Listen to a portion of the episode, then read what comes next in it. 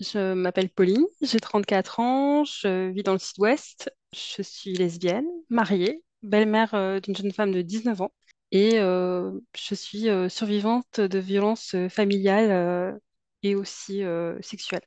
Je suis analyste fonctionnelle, donc mon travail c'est d'absorber de l'information sur n'importe quel sujet. Mais euh, moi, je me centre sur le travail de mes collègues pour en extrapoler toutes les problématiques, tout ce qui pourrait en fait poser problème euh, dans leur méthode de travail, soit pour atteindre leurs objectifs, soit dans leur bien-être en fait. Des fois, il suffit que deux personnes se parlent, tout simplement, pour régler un problème qui, des fois, depuis des années, crée euh, une tension inutile au sein de l'équipe.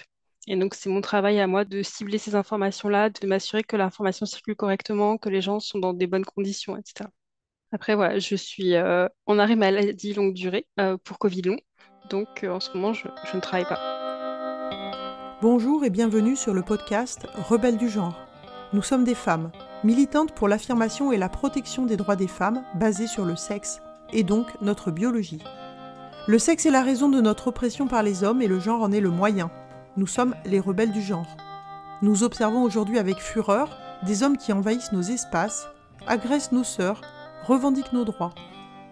Conditionnés à la gentillesse et touchés par leur victimisation, les femmes mettent en général un certain temps à comprendre l'arnaque du mouvement transactiviste et commencent souvent par soutenir cette idéologie. Puis elles ouvrent les yeux, constatent sa violence et la refusent. Ce podcast est là pour donner la parole à des femmes qui expliqueront pourquoi et comment elles sont devenues critiques du genre et qui témoignent de leur parcours. Écoutons leurs paroles.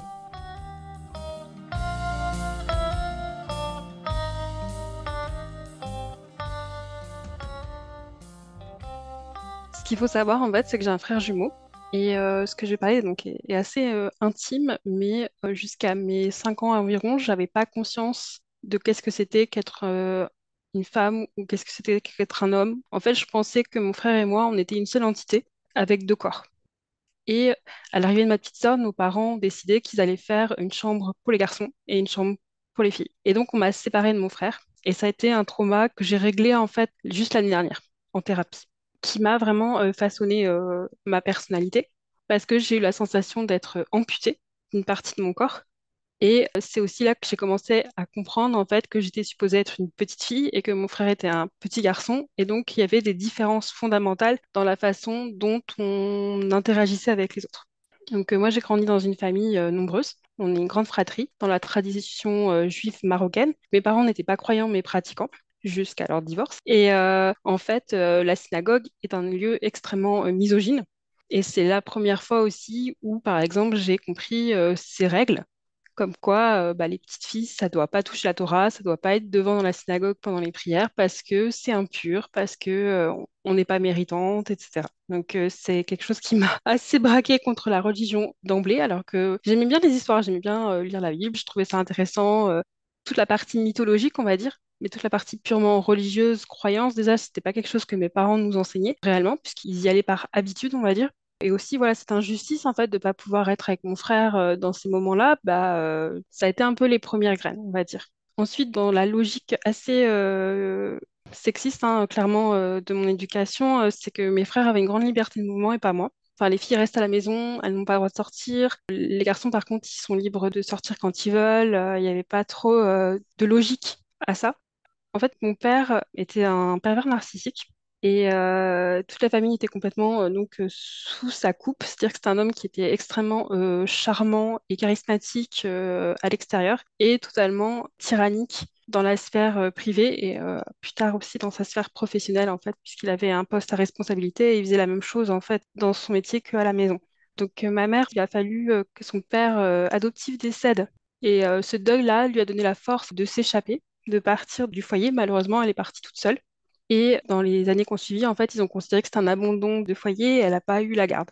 Donc, euh, on s'est retrouvés euh, seuls avec ce père. Et moi, en tant que fille aînée, en fait, euh, j'étais un peu le bouc émissaire. J'étais un peu la personne qui euh, représentait ma mère dans le foyer. Donc, je devais m'occuper de mes frères et sœurs.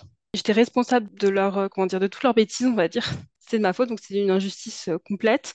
Et euh, ça a duré donc deux ans, jusqu'à ce que ma mère obtienne enfin la garde, mais elle n'a obtenu la garde que des filles en fait. Donc là encore, euh, le genre en fait, euh, enfin le sexe, le genre, je ne sais pas trop euh, comment le dire, mais pour moi c'est le sexe, c'est ce qui a déterminé en fait les décisions du tribunal en fait. On a laissé les garçons chez le père et on a laissé les filles aller chez la mère, sans logique en fait, parce que c'était également séparé de nouveau des jumeaux. C'était euh, de nouveau séparer une fratrie qui a grandi ensemble parce que entre le plus âgé et la plus jeune, en fait, il y a que 10 ans d'écart. Donc, on est une fratrie qui est très, très proche avec beaucoup d'enfants. Donc, c'était totalement absurde. Mais euh, c'est la décision qui a été prise. Donc là, ça a été une nouvelle période euh, également. Donc moi, j'étais vraiment dans l'adolescence. Hein, quand ma mère a eu la garde, j'avais 15 ans à peu près. Et donc on passait toutes les vacances chez mon père et euh, en fait, il profitait des instants où on était seuls pour euh, me faire euh, du matraquage psychologique. C'est-à-dire qu'il me faisait du chantage, il me faisait du chantage au suicide, il m'expliquait qu'il allait se tuer parce que c'est de ma faute qu'il avait perdu la garde de ma petite sœur, que je méritais de trouver son corps, etc. Il me faisait voir des films sur le suicide pour vraiment me baigner dans cette ambiance. Et j'ai vraiment cru un soir que moi j'allais me suicider parce que j'en pouvais plus. Là, je commence un petit peu à râler sanglots dans la voix. J'ai vraiment beaucoup de compassion pour cette euh, jeune femme que j'étais parce que vraiment, c'est, euh, c'était difficile de subir ça. Et en fait, maintenant, je réalise en tant qu'adulte qu'il ne le faisait jamais devant quelqu'un. On était toujours seuls ces périodes-là. Et dans une famille aussi nombreuse, c'est pas évident en fait d'être seul. Et euh, pour montrer le degré de perversité, quoi. C'est impressionnant. Malheureusement, je pense que ma mère, quand elle est partie, en fait, elle est partie très loin, elle est partie dans les îles c'est quelque chose que j'avais lu dans un article euh, quand j'étais euh, dans ma vingtaine, que beaucoup de femmes qui divorçaient partaient euh, dans les départements outre-mer. Et je m'étais pas posé de questions dessus. Et maintenant que j'y pense, en fait, je me dis que ma mère, elle évitait tout simplement de se faire tuer. Parce qu'à plusieurs reprises, mon père parlait de se suicider, me faisait ce chantage, mais aussi il parlait de tuer ma mère. Des fois, il partait dans des grandes diatribes en fait là-dessus où il fantasmait en fait le, meurtre de ma mère. Et je me rappelle que une fois ma petite sœur était présente cette fois-là. Et en fait, elle est partie chez sa meilleure amie et après, elle lui a plus adressé la parole pendant six mois. Et après, il s'est calmé. Parce que ma petite sœur, c'était la petite dernière et qu'il il l'adorait. Donc, euh, il, s'est dit, je suis allée trop loin. Mais c'était fou quand même d'en arriver à ça pour qu'il lève le pied, quoi. Moi, je me suis euh, appris à sous-réagir. En fait, c'est ce qui m'a poussé à la thérapie. En fait, c'est que je me suis fait agresser euh, dans le tram euh, à Bordeaux en allant au travail par quelqu'un qui était grossophobe. Et j'ai pas réagi sur l'instant. J'étais juste sidérée que quelqu'un que je connais ni d'Ève ni d'Adam se permette de m'agresser verbalement, de se pencher vers moi, d'essayer de m'intimider physiquement, juste parce qu'on j'étais là en fait. Il y avait strictement rien d'interaction entre nous deux. Donc j'étais vraiment en état de choc. Tout le monde me dit mais tu devrais être en colère, énerve-toi, c'est pas normal comme situation. Et moi j'étais juste triste. J'arrêtais pas de pleurer. Je comprenais pas. Puis quelques jours après cet incident, je me suis de nouveau fait euh, crier dessus par une collègue en pleine réunion. Et elle vient s'excuser juste après. Et je lui dis il y a pas de souci. Et genre 24 heures plus tard là je m'énerve. Et je me dis, c'est pas normal. C'est pas normal que je mette 24 heures à, à m'énerver. Elle s'est déjà excusée, donc ça sert à rien qu'est-ce qui se passe? Et donc voilà, c'est ce qui m'a poussé à aller euh, en thérapie. la thérapie m'a aidé, euh, il m'a fallu beaucoup de temps à déconstruire en fait comment j'avais ces mécanismes de sous-réaction. Et la première fois, entre guillemets, où je me suis énervée en public, j'étais radieuse parce que je n'avais jamais de colère en fait en moi. J'étais toujours dans une attitude de non-réaction, qui était une attitude de protection en fait que j'ai internalisée petite fille. Et maintenant, euh, le fait de sortir de ça, bah, j'étais trop fière. La monsieur contre qui je me suis énervée, il n'était pas fier, mais moi, j'étais trop fière. Je suis restée longtemps euh, apolitique.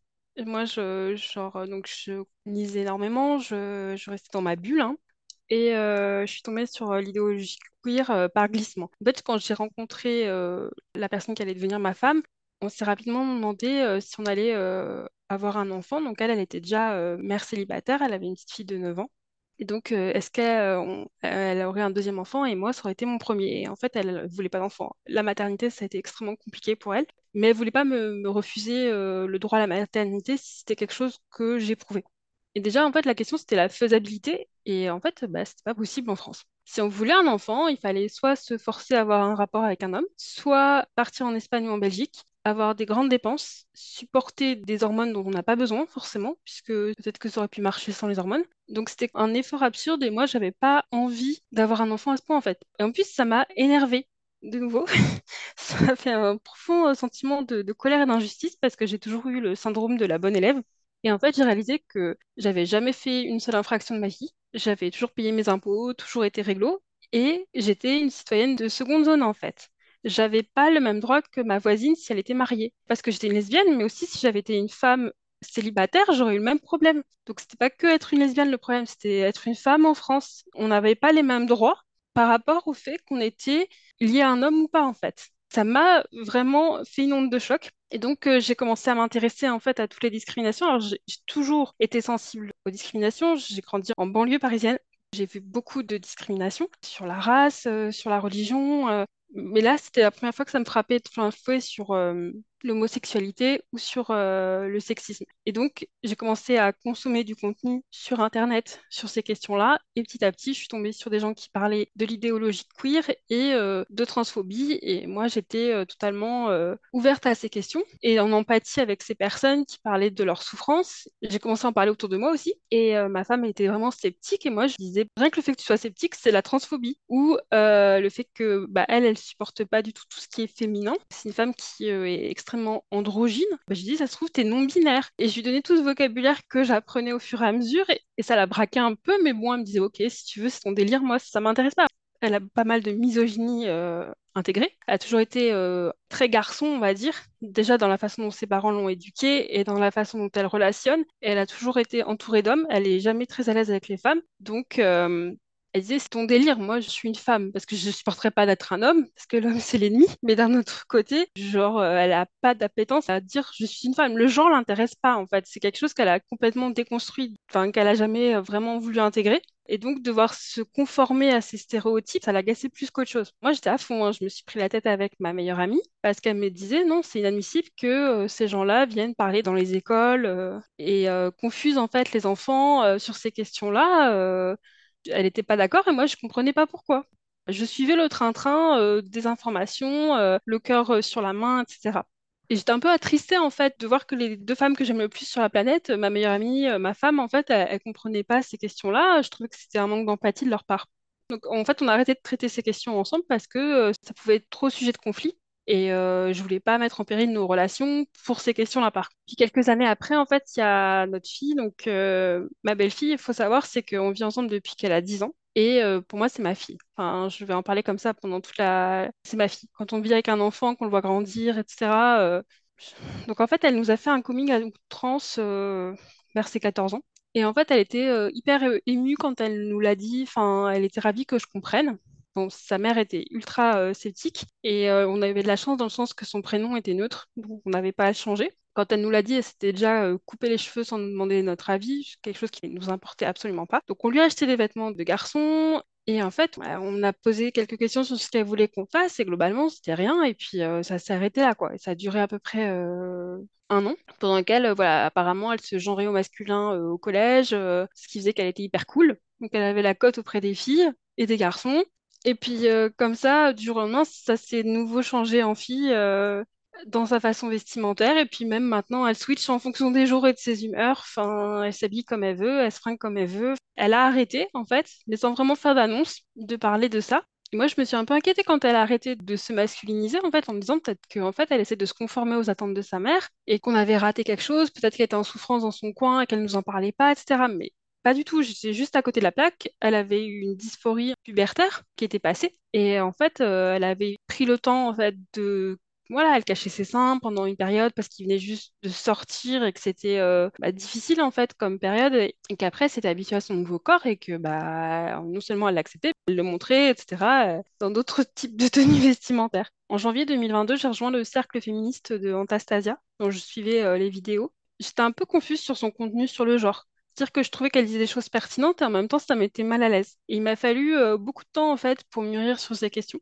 Il m'a fallu euh, 4 ou 5 mois pour euh, commencer à absorber, en fait, les messages qu'elle essayait de passer et à déconstruire, en fait, tout ce que j'avais appris de cette idéologie et à me dire, elle peut poser problème, en fait, tant qu'on parle de personnes qui ont une dysphorie qui ont une maladie euh, mentale. Et encore dans ces personnes-là, donc c'est un petit pourcentage de personnes dont la solution est effectivement de faire une transition, mais il existe des personnes qui souffrent de dysphorie, qui n'ont pas besoin de transitionner parce que ce ne serait pas la solution. Je pense à la chanteuse Mathilde qui parle de sa dysphorie sur les réseaux et c'est quelque chose qu'elle n'est pas le besoin. C'est très difficile pour elle de vivre dans son corps de femme, surtout quand elle est en pleine crise. Mais la solution pour elle n'est pas de se prétendre homme.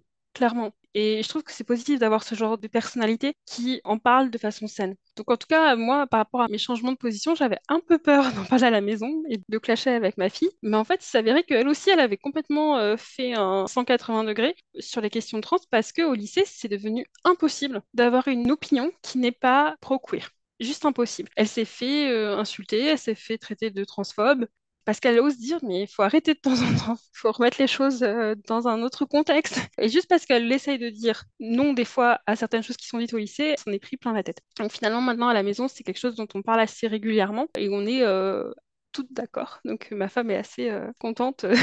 elle, n'a pas changé d'avis depuis le début et elle a attendu qu'on fasse notre petit cirque que vous réfléchissiez ensemble, séparément et ensemble. Et voilà, c'est bien, c'est chouette, euh, cette patience en fait qu'elle a eue et qui fait que vous n'êtes pas braqué. Euh, ça s'est passé euh, comme naturellement la plupart des dysphories pubertaires passent en fait. Mm. Pourquoi penses-tu que cette idéologie est une menace pour les femmes, pour leurs droits, pour les enfants, pour la société et pour notre démocratie?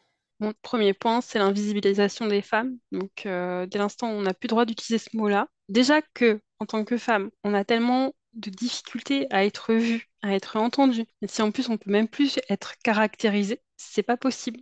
Pour euh, illustrer ce propos, je veux parler de ma mère. Donc, ma mère, euh, c'est quelqu'un qui a eu une, belle éducation, qui a eu euh, une belle carrière et qui a eu des relations extrêmement toxiques toute sa vie et qui souffre de pas mal de, problèmes de santé. Donc, malheureusement, j'ai hérité. Et ça fait plus de 50 ans qu'elle a des douleurs sans diagnostic. 50 ans d'errance médicale depuis ses 19 ans. Et moi, je l'ai su seulement quand j'ai commencé à avoir mes douleurs, que j'en ai parlé et qu'elle les a reconnues.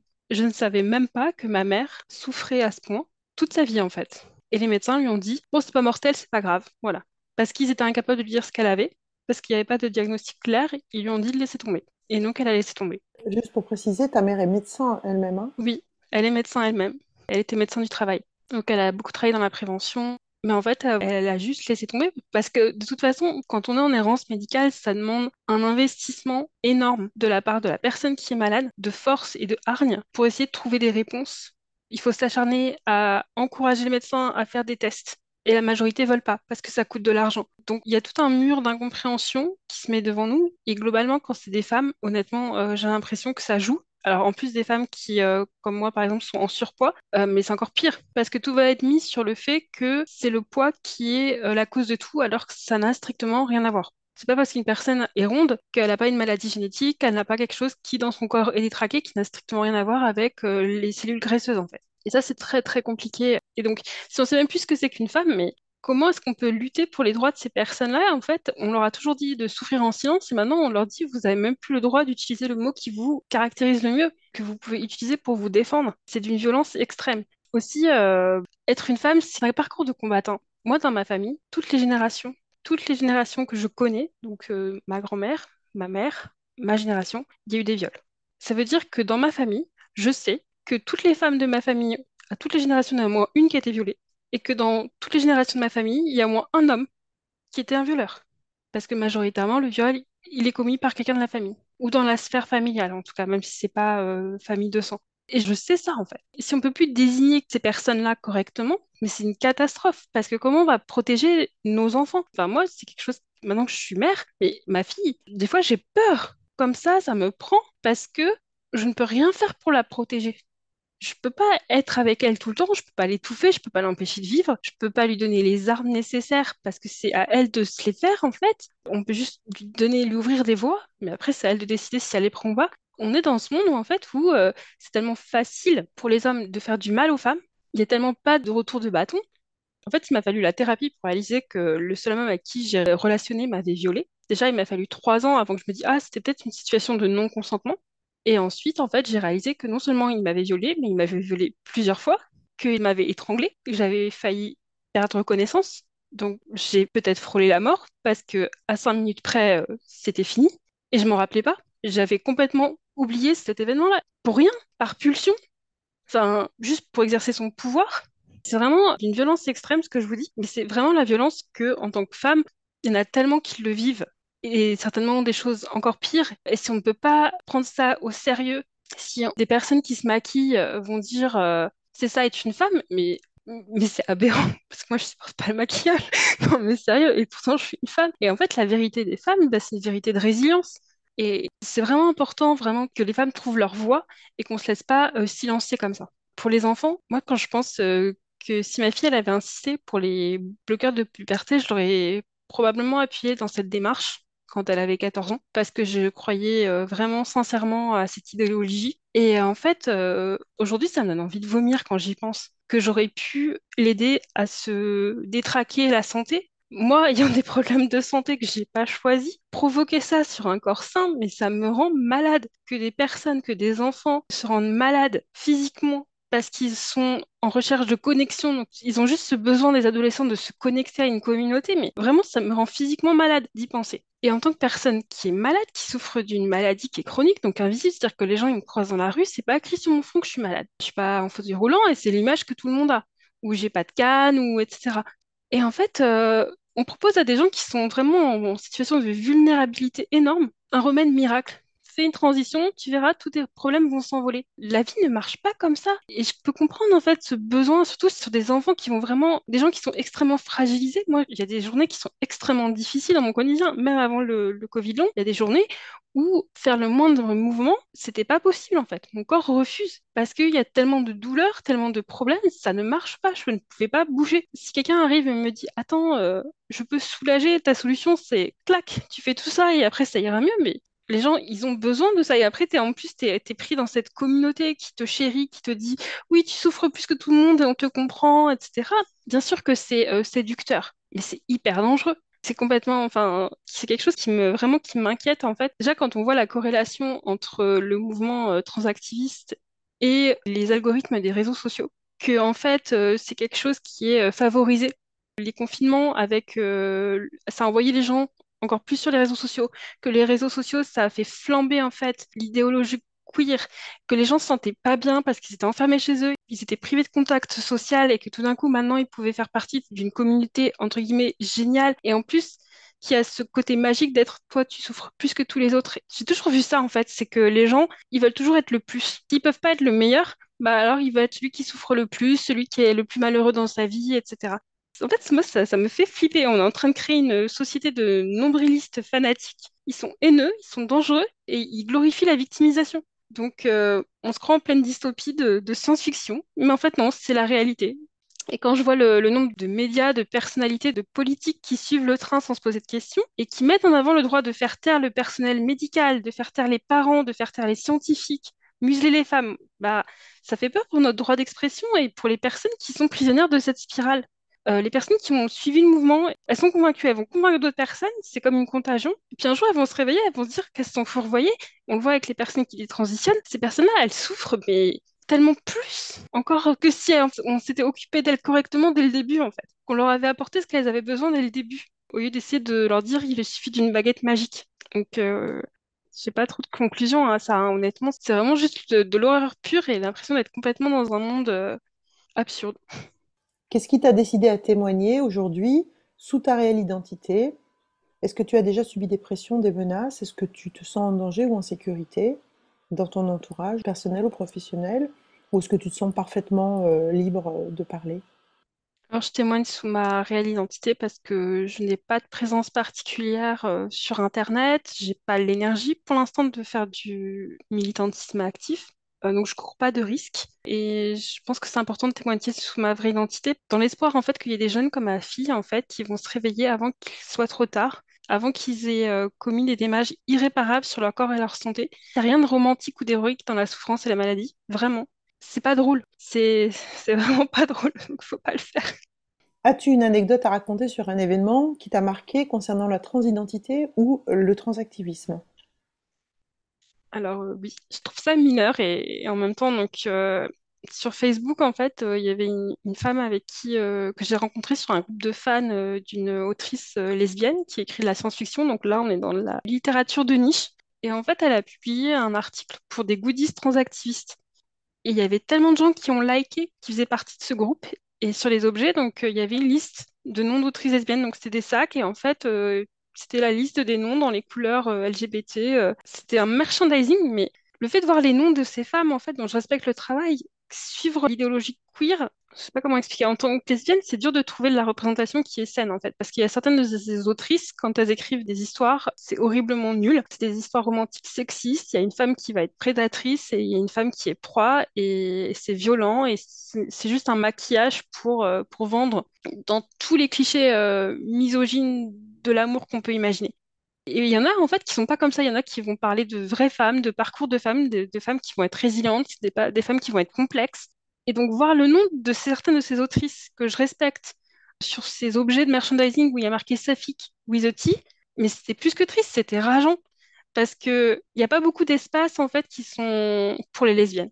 Il y a très peu de bars et la majorité se font fermer les uns après les autres. Les groupes de militantisme, on l'entend souvent sur le podcast, en fait, c'est juste de plus en plus difficile d'être militante et lesbienne. Et apparemment, en fait, même la littérature lesbienne, elle se fait grignoter par ça, quoi. C'est fou. Quand tu parlais de merchandising, c'était donc euh, quel type de, de goodies?